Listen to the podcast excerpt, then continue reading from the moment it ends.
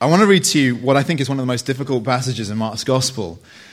And uh, certainly, when you sit down to kind of prepare a sermon on, on a passage like this, there's a, there's a moment or two of hesitation before suddenly the thing unravels and you suddenly see what is the profound truths in, these passage, in this passage, which are unbelievably important to us, and uh, particularly, particularly to those who are skeptical, I think. Um, Jesus is addressing skeptics here on this occasion, and the things he says are as relevant today as they were then. But for those of us, obviously, who are also believers, who love Jesus and who are um, already, were already convinced, um, the things he says in here ought to elicit from our hearts deep, deep love and worship for him. We need to see afresh the wonder of what he did for us and what he did in this world and also be equipped. You know, we hear the almost exact same objections, not in the same words, but the same tenor, the same motivation uh, in, when we're talking about Jesus with people we know. And we need to be equipped to know how do, we, how do we respond? How would Jesus respond? And this is exactly what he shows us here. So I want to read to you Mark 3, verse 22, and uh, we'll read a couple of paragraphs. It says, And the scribes, and remember these were the legal experts, the teachers of the law, the most some of the most devout men, religious men in society. It says the scribes who came down from Jerusalem. So it's a different group of scribes from ones we've encountered up to now in Mark's gospel. And they've come to seek him out, especially this particular group. It says they came down from Jerusalem, were saying, He is possessed by Beelzebul. Which is to say, in the next line, and by the prince of demons, he casts out demons. So they are associating him with with, with Satan, essentially. It says, And he called them to him and said to them in parables, How can Satan cast out Satan? If a kingdom is divided against itself, that kingdom cannot stand. And if a house is divided against itself, that house will not be able to stand.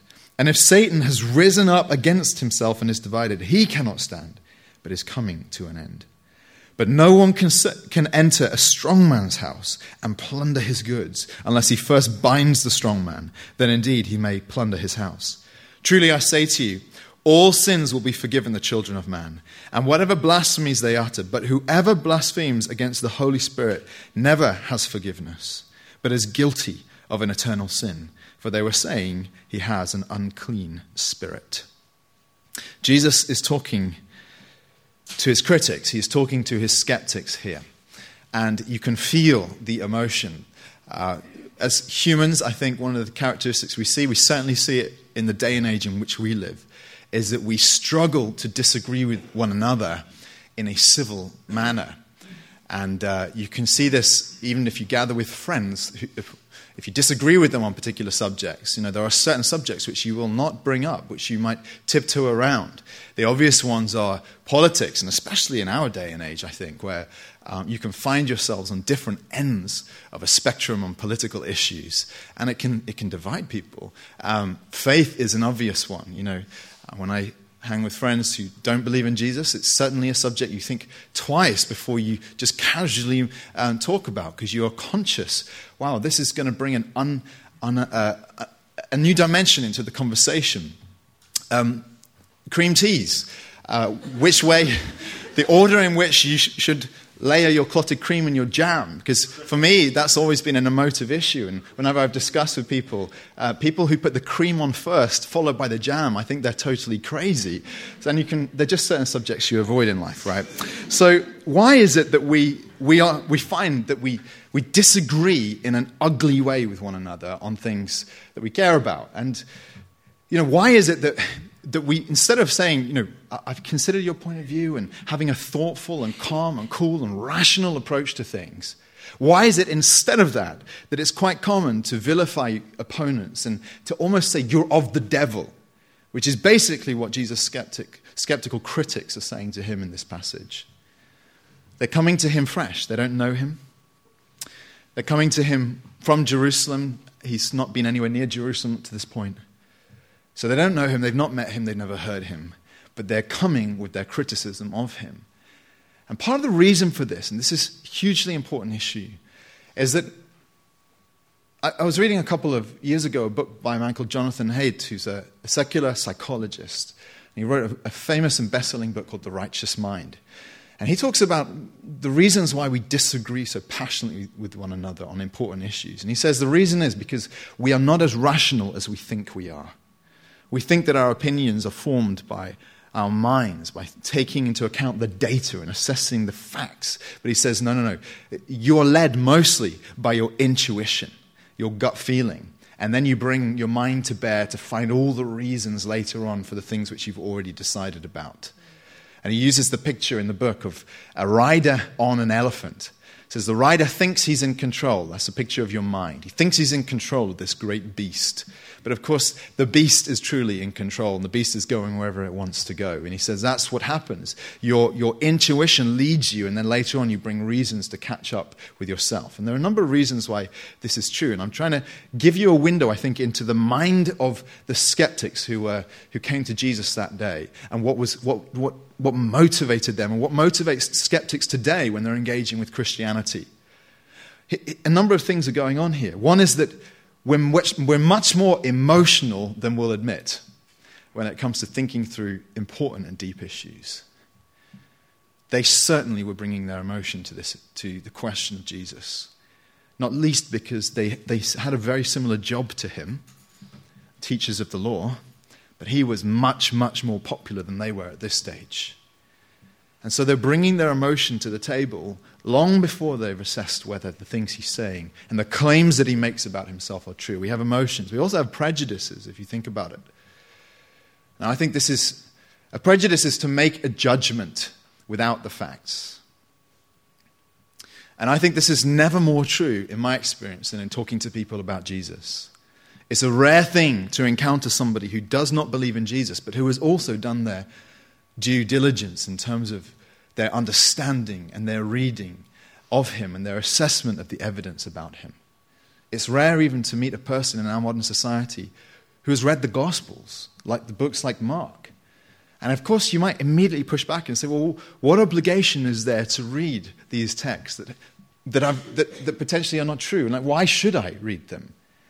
But the, the answer to that is that this is, not, this is not like some failing to just read the hundred most important novels of all time and to not have been familiar with, with having read Dickens or Dostoevsky or any of these guys. It's not, the, it's not the same thing. The Gospels have shaped our world more than any other books that have ever been written, alongside the letters of Paul, especially. And to have failed to at least look at the evidence is a is a real problem, isn't it, in our day and age? It's, it's a prejudice. And it undergirds a lot of our skepticism when we come to looking at the person of Jesus Christ. We have emotion, we have prejudice. Another factor that's at work here is that we are much more simplistic in the way we make assessments about things than we'll, than we'll admit. You know, how easy it is to hear a two minute bulletin on the news and then have a, a half an hour debate with a friend um, over a pint because we, we take sound bites and then we form opinions that are only half baked and half, half, half accurate. And this, of course, is true in the way people engage with faith, in the way people engage with Jesus. They've heard something somewhere about Christianity or about Jesus himself and therefore they have already formed an opinion that's based on a simplicity, a sim- simplifying, a categorizing, and a kind of walling off. And so, for all these reasons, and I'm not just saying this is true of the skeptic, this is true of all of us, this is human nature. But it seems to me to be particularly true when we come to the deepest, most threatening issues in life. And Jesus is threatening.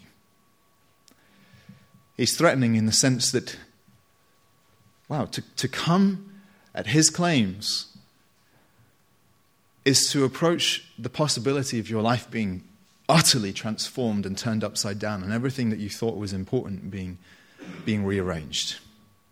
No wonder, no wonder that it's safer to say in our skepticism. And this is certainly could be true in your own life, it's certainly be true in the lives of people that you know who are around you. And so, what these men do is they come to him with their opinion already formed. And it really comes down to this they say, they say that Jesus is bad. His family have said that he's mad. In the earlier verse, it said when his family heard about him, about what was going on, they went out to seize him, for they were saying he's out of his mind. His family think he's mad. These skeptics think that he's bad, that he's evil. It reminded me when I was reading this of, of C.S. Lewis' trilemma. You remember how he said that a lot of people in our day and age think that Jesus is a good moral teacher.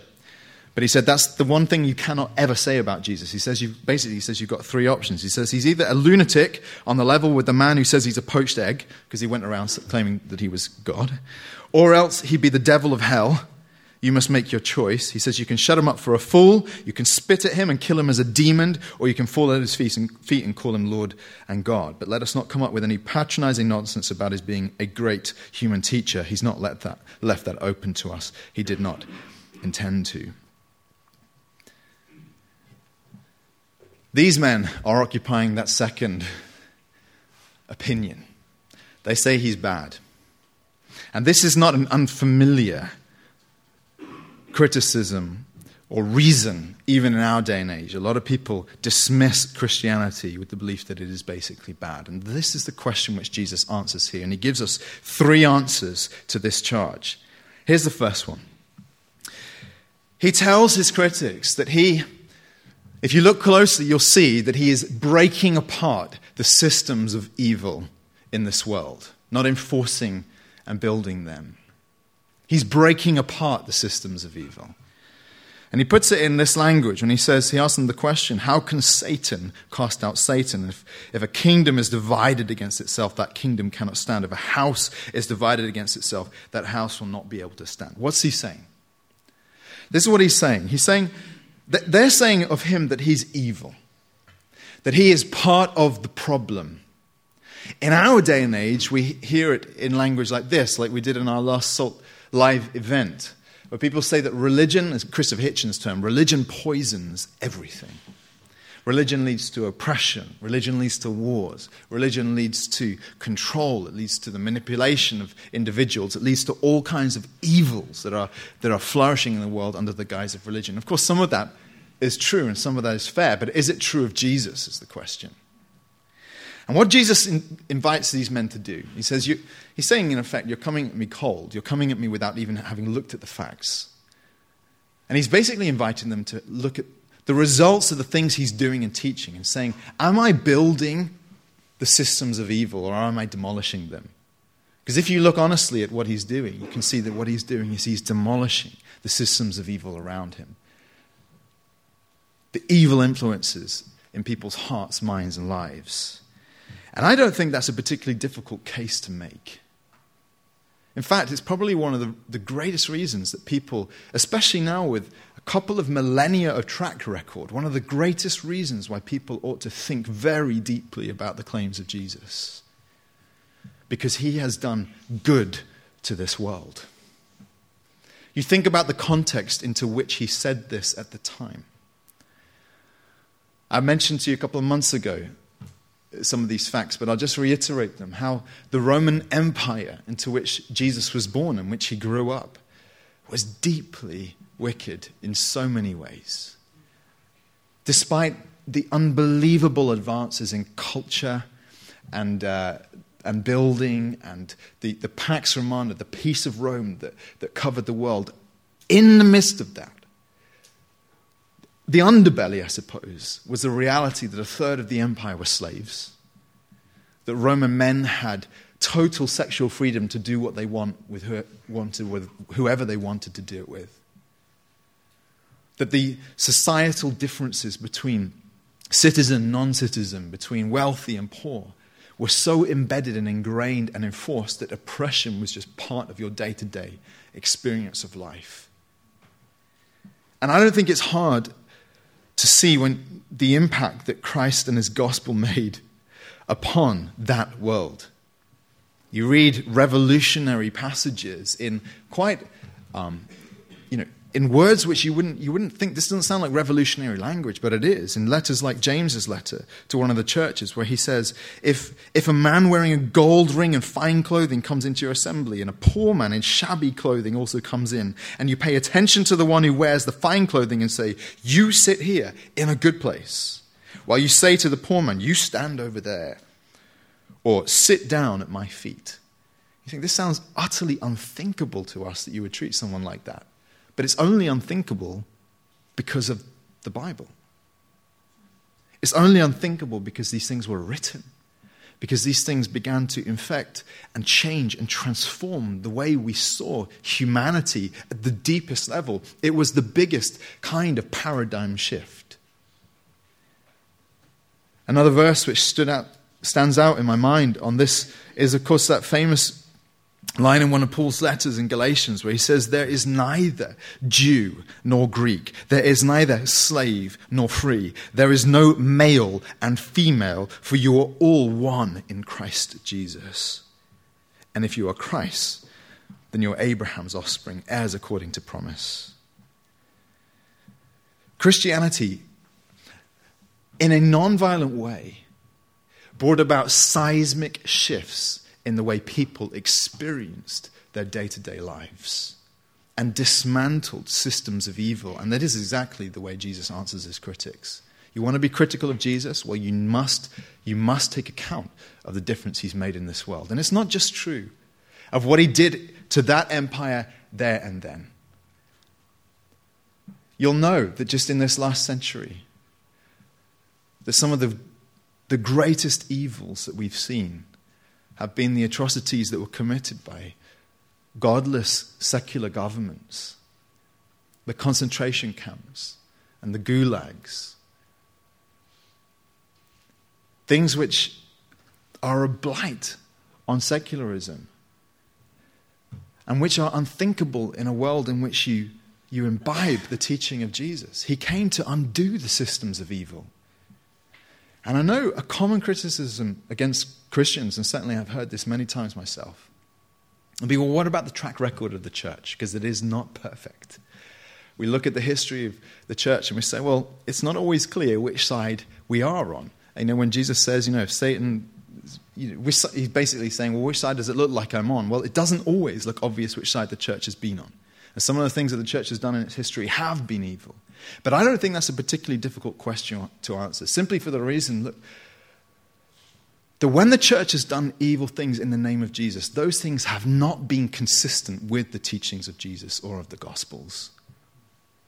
And in fact, it's been the Bible itself that's given us the resources to reform and transform the church from the inside out. The same cannot be said of a world in which you take Jesus out of the picture. You're left without the resources for building a world in which justice rules and in which the oppressed are raised up and in which people experience the flourishing what God intended. He says to them, in effect, Look at the fruit of my life. I am demolishing the systems of evil. Here's a second thing he says to them, and this is where things get a little bit more personal for you and me. He says that he has come to set people free. You see it in the 27th verse where he says, But no one can enter a strong man's house and plunder his goods unless he first bind the strong man, then indeed he may plunder his house. And what Jesus is doing here is he's, he's basically describing his strategy for accomplishing his mission on earth. The strong man is what is elsewhere described in the New Testament as the prince of the power of the air. It's the, it's the understanding that in this world, we, we are not truly free because we're experiencing a kind of a slavery under the power of Satan. And that sounds like it sounds like bizarre language to use in our day and age, doesn't it? To talk about Satan and demons and powers and oppressors and all these kinds of things that you cannot even see. But of course, we can immediately demystify that a little bit when you understand that the Bible doesn't talk about this as some kind of weird, occultic, bizarre thing that's going on. It just puts it in very simple terms that basically the way we experience slavery to this, what Jesus calls strong man, is through the power of lies, through worldviews. And what Jesus is depicting here is somebody raiding str- the strong man's house, firstly by binding the strong man and then plundering his goods, which, in other words, liberating people from under his power and possession. What he's describing is his own passionate role as the great emancipator of humankind, which is what we believe he achieved at the cross. It was in his moment of deepest, darkest defeat, seeming defeat on the cross, that he bound the strong man and began to liberate people from prison. And for that to resonate in your heart at all, you have to be able to identify at some level with the idea what it feels like in your day to day experience of being enslaved to something. The Bible shows that this kind of slavery works in all kinds of ways in our in our day to day experience. It talks not in this language, but it describes psychological slavery. I think about the power of things like anxiety, how it can be such a life dominating issue, even if you hide it well, it can be just below the surface. Fears. Many people go through life with anger that is barely understood and not addressed, but it's just there, just below. Bitterness, wrongs that were done to you at some point in time. And these things cannot but have a deep, deep effect on your day to day experience of life. And all of them, all of them are described in the Bible as ways that the, the enemy plays on us and plays with us and enslaves us. I think about some of the behavioral slavery that we experience in life. And I think we're, you know, more and more it's becoming possible to speak about this even in our society, whether that's because it's more prevalent or whether it's just because we now have more language for it, I don't know. But you think about how people are bound up in behaviors which they want to end and be free from, but they cannot so simply walk away from. You think about sexual licentiousness or slavery. You think about how people are bound up with stuff they do not want to carry on doing in that realm. You, particularly how people struggle in an ongoing way with pornography and much else. You think about how gambling gets a hold on people's lives. How people can have unhealthy relationship with, with food, either too much of it or too little of it. But either way, this is no, this is, this is no light issue. This is, it can be a life dominating thing and even a life destroying thing for some. You think about our complex relationship with work. Even there, even there, people experience a kind of slavery. Whether because they're too lazy, out of fear perhaps, or overwork and work themselves to death through some desire to attain something, and who knows what. But all of these are described in the Bibles uh, Bible as forms of bondage or of being enslaved in some way. You think about even in our relationships, we can experience this kind of these, these, these experiences of not being free. How your relationships can be constantly overshadowed by, by issues of fear social anxiety, control, manipulation, the desire for approval. All this kind of stuff can be life dominating for people. And into this, into this, this is what Jesus said he came to come and free us from. And that's certainly true when you begin to look at the roots of the why we experience slavery in different parts of our lives. Part of the analysis is, and I think we're comfortable with this language these days that, that to some degree we're victims of something. I think Jesus is acknowledging that here. You're a victim to the extent that Satan has power over you, he plays with you. But that's not the whole picture. The, the other side of this picture is, of course, also that the, the root of it, there is, there is always sin that we need to deal with and repent of and turn away from. And that is not to put you in a place of hopelessness. On the contrary, because we have Christ, because we have the gospel, we uniquely have the resources to deal with the roots of sin which perpetuate the problems of slavery in your day to day life. And until a person can confront what's going on in their own heart, acknowledge it, confess it, and repent of it, they're unable to pull up these roots that seem so stubborn The New Testament talks about this so clearly, and we ignore this at our own peril. But you can hear descriptions like this in Ephesians 2, where Paul says, You were dead. You were dead in the trespasses and sins in which you once walked, following the course of this world, following the prince of the power of the air, the spirit that's now at work in the sons of disobedience, among whom we all once lived in the passions of our flesh, carrying out the desires of the body and the mind, and were by nature children of wrath, like the rest of mankind. He says there are multiple powers at work on your life from which you need to experience freedom. There is, of course, the power of Satan, which is what Jesus is describing in Mark 3. There's also the power of the world and its swirling currents, the, the, the many forces of culture and, and thought which swirl around us and control us in ways we do not even perceive. And then, perhaps worst of all, is you. What Paul calls here your own flesh, sometimes translated as the sinful nature. It means that from as early as you can remember, you've been a rebel. There's been parts of you that have fought against God. You've been unable to submit and surrender your own will and desires and bring them into order. They are out of control. And he says this was a state of every one of us before we met Jesus. But praise be to him. Even if, as Christians, we still struggle, we still have frustrations. I know so many friends, precious friends, who tell me the stories of the way Christ liberated them. He came, he bound the strong man, and he pulled us out from his grip. People who've walked away from life dominating fears.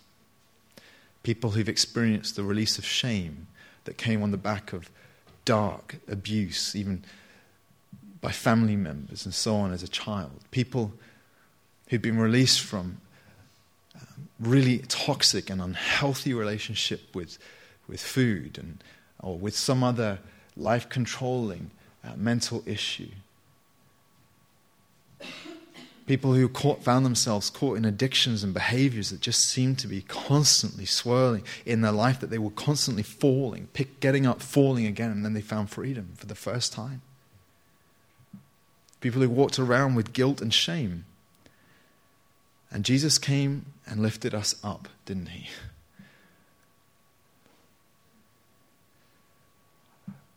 I don't think you can criticize Jesus until you can come up with the better answer than the one he gave.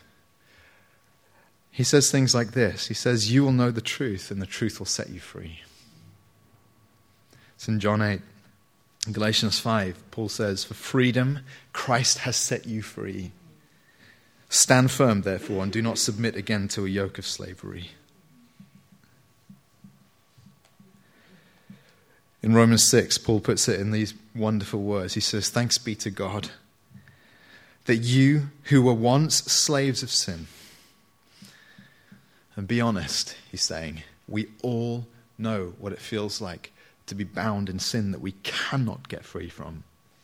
He says, You who were once slaves of sin have become obedient from the heart. In other words, almost, there's, there's almost an effortless sense in which your life changes because you change from the inside out. You express a new form of life in which you want to obey Jesus and not walk in the old ways. He says you become obedient from the heart to the standard of teaching to which you were committed, and, and having been set free from sin, have become slaves of righteousness. You think, what? You're still a slave? Well, obviously, as Bob Dylan put it, you've got to serve somebody. Life Life is always service to something. But better you serve the, the Savior who died for you, who bled for you, who loves you, who is compassionate towards you, who means you well, who wants to bless you and confer upon you unimaginable blessings into eternity, than to serve something which will ultimately destroy you. I think Jesus, there's a confidence in what Jesus says to his critics because he knows that when he encounters these broken people that he was meeting with on a day to day basis, he changes their lives. He transforms their lives. There is a dearth of answers in the world in which we live. You talk to doctors, they can't fix the problems, particularly the problems of people's minds. You talk, you read the media, and you discover that there are so many, there's so much brokenness in our world that we have no answers to. We need a liberator. We need an emancipator. We need somebody who will be our champion, who will give us freedom. And Jesus is saying, I'm that man. I came to bind up the enemy and bring you out of darkness. And he has done it, hasn't he, friends? And if you're a Christian, you're saying, well, Look, I still feel like there are these chains on me, that there are problems in my life that I cannot seem to find a way out of. Christ has not finished with you yet. He is doing his work. Here's the last thing he tells them he talks to them about the extraordinary offer of forgiveness that was coming through him from the Father, which he had come to extend to mankind, which these men knew very little of. He puts it like this in verse 28 He says, Truly I say to you, all sins, all sins, all sins will be forgiven the children of man, and whatever blasphemies they utter. But Whoever blasphemes against the Holy Spirit never has forgiveness, but is guilty of an eternal sin. We need to wrestle with this for a moment or two. Think about the positive thing Jesus is saying here. If you know anything of Christ and you maybe tracked with us through this gospel up to now, the thing which got him into trouble above all, particularly with these religious men who were criticizing him, was the company he kept. You remember in chapter 2, uh, one of the criticisms came like this it says, The scribes of the Pharisees, when they saw that he was eating with sinners and tax collectors, said to his disciples, Why does he eat with tax collectors and sinners? They could not comprehend of the reason why a man who was preaching righteousness would keep, keep such poor company. And the answer is very clear from what Jesus is saying here. All sins will be forgiven, the children of man. Jesus came with this extraordinary and radical offer of total forgiveness for even the darkest secrets of your heart. And unfortunately, that is not something that we easily accept. I don't just mean accepting forgiveness for ourselves, but we do not easily accept the idea that God could be gracious to the worst among us. The scribes couldn't accept it. And I think that we see the exact same mentality very powerfully at work in our day and age. That we are in an age of judgment. We're an age in which we do not know what the word grace means.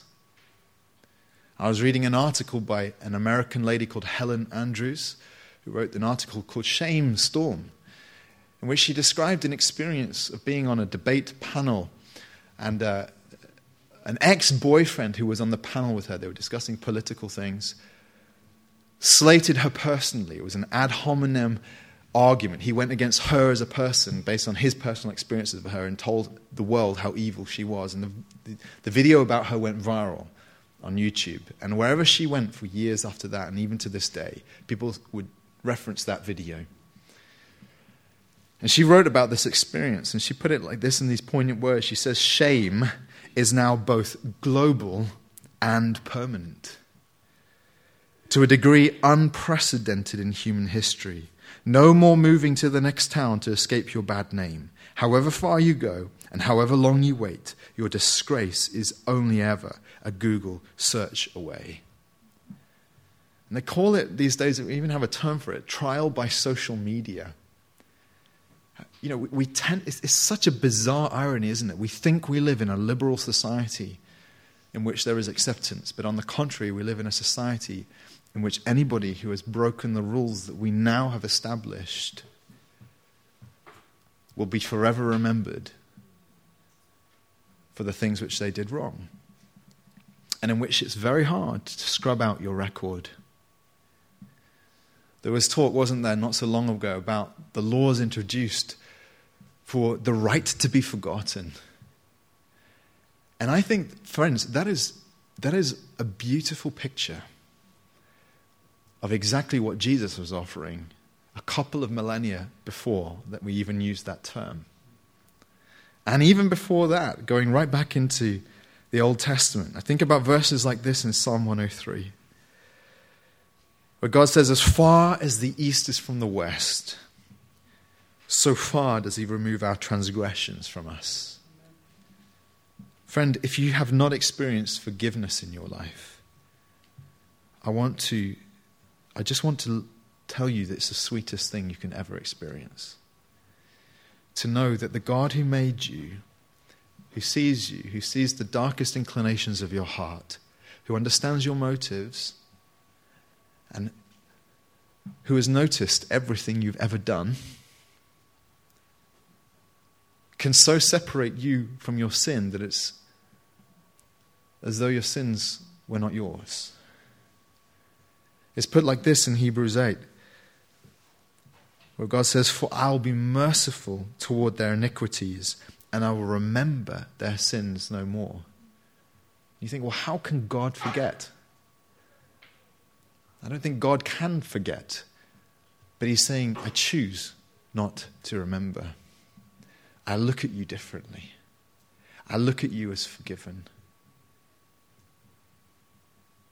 And this was the scandal that Jesus was called up about. It's the same scandal that's at work in our day and age.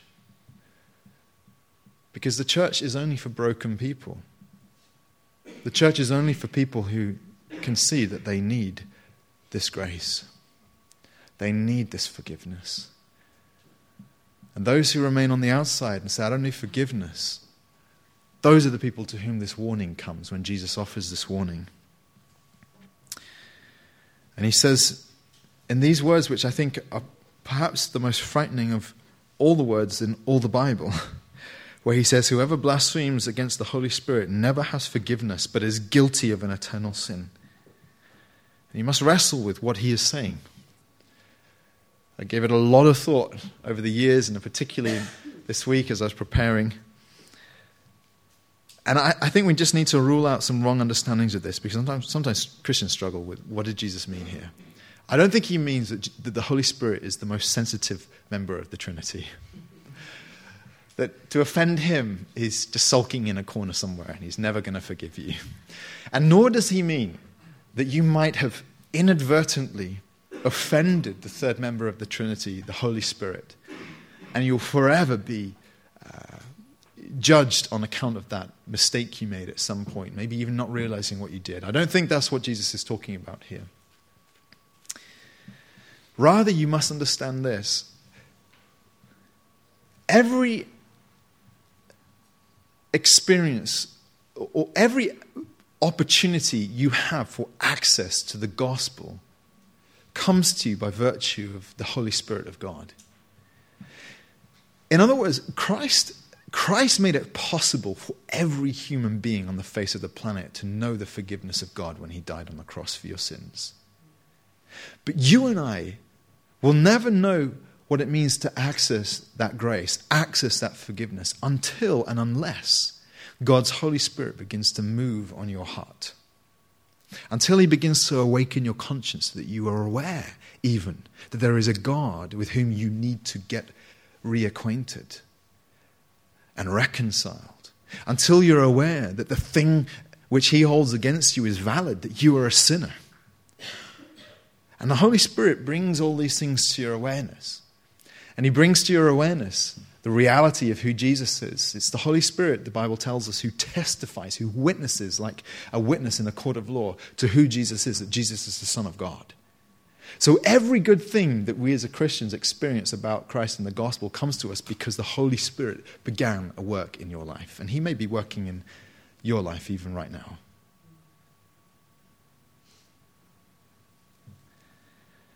At the beginning of the Gospel of Mark, it talks about how Jesus came to baptize people in the Holy Spirit. It was the new thing that God was doing through his Son, that he was pouring out the grace of God through Jesus by the power of the Spirit, that people could begin to know him as the Spirit worked on hearts and resurrected people and brought them into relationship with him.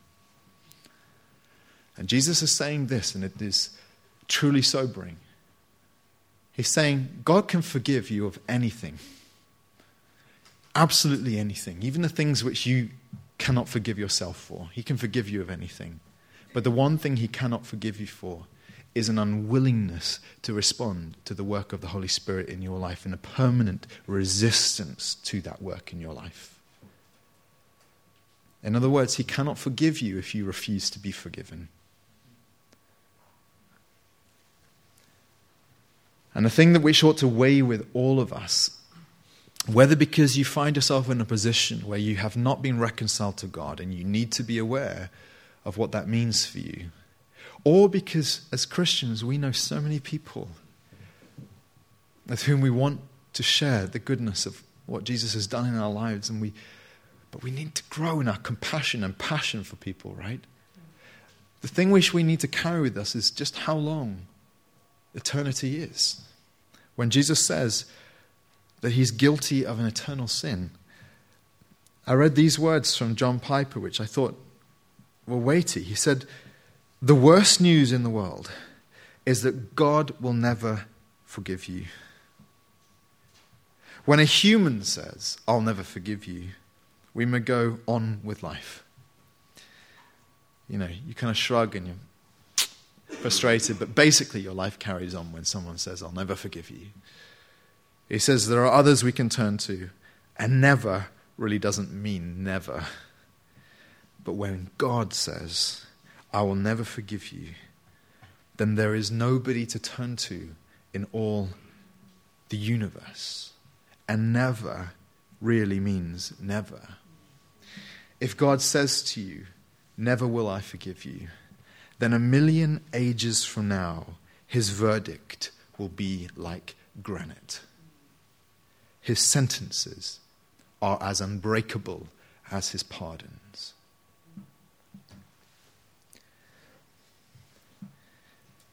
I want us to bow our heads and just come before this Savior Jesus once more.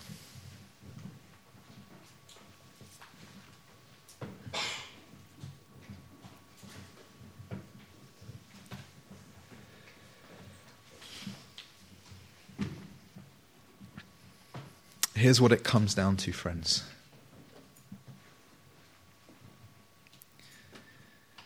You can sort of see Jesus just shaking his head at these men and saying, Look at my life. Look at what I'm doing. I am doing good. I'm undoing the forces of evil. I'm setting people free from life dominating problems. And I'm offering forgiveness. What about that is there to criticize.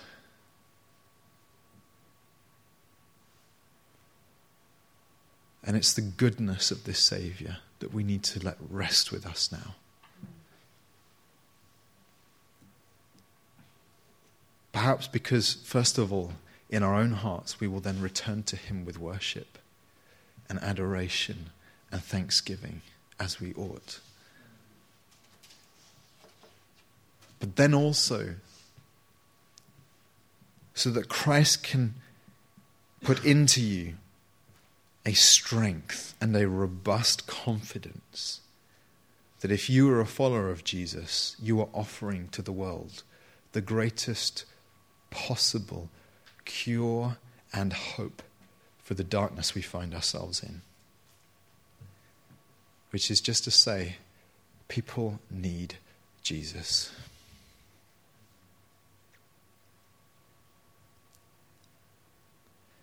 I want that to sit with us for a moment.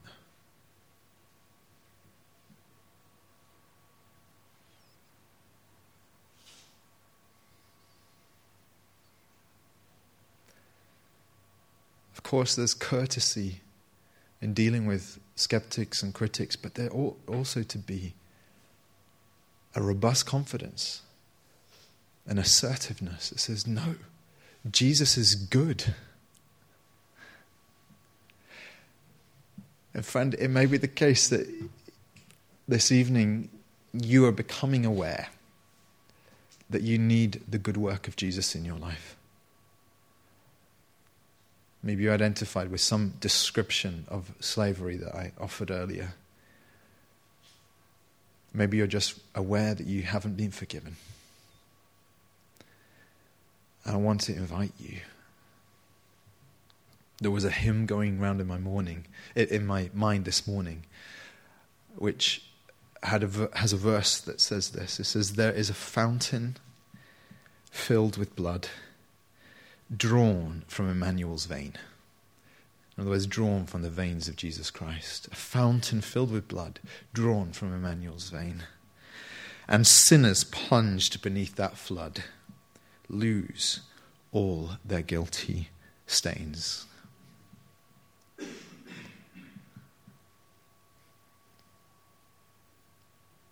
I'm not ashamed of this Savior. He is precious. Do you need to receive that forgiveness this evening? Christ would invite you, and He comes so gently to us. He loves us. He doesn't come in a harsh or commanding way, but He invites. Father, we love you and we want to respond to the goodness of Christ. Bring out from our hearts passionate worship for you now. In Jesus' name, amen.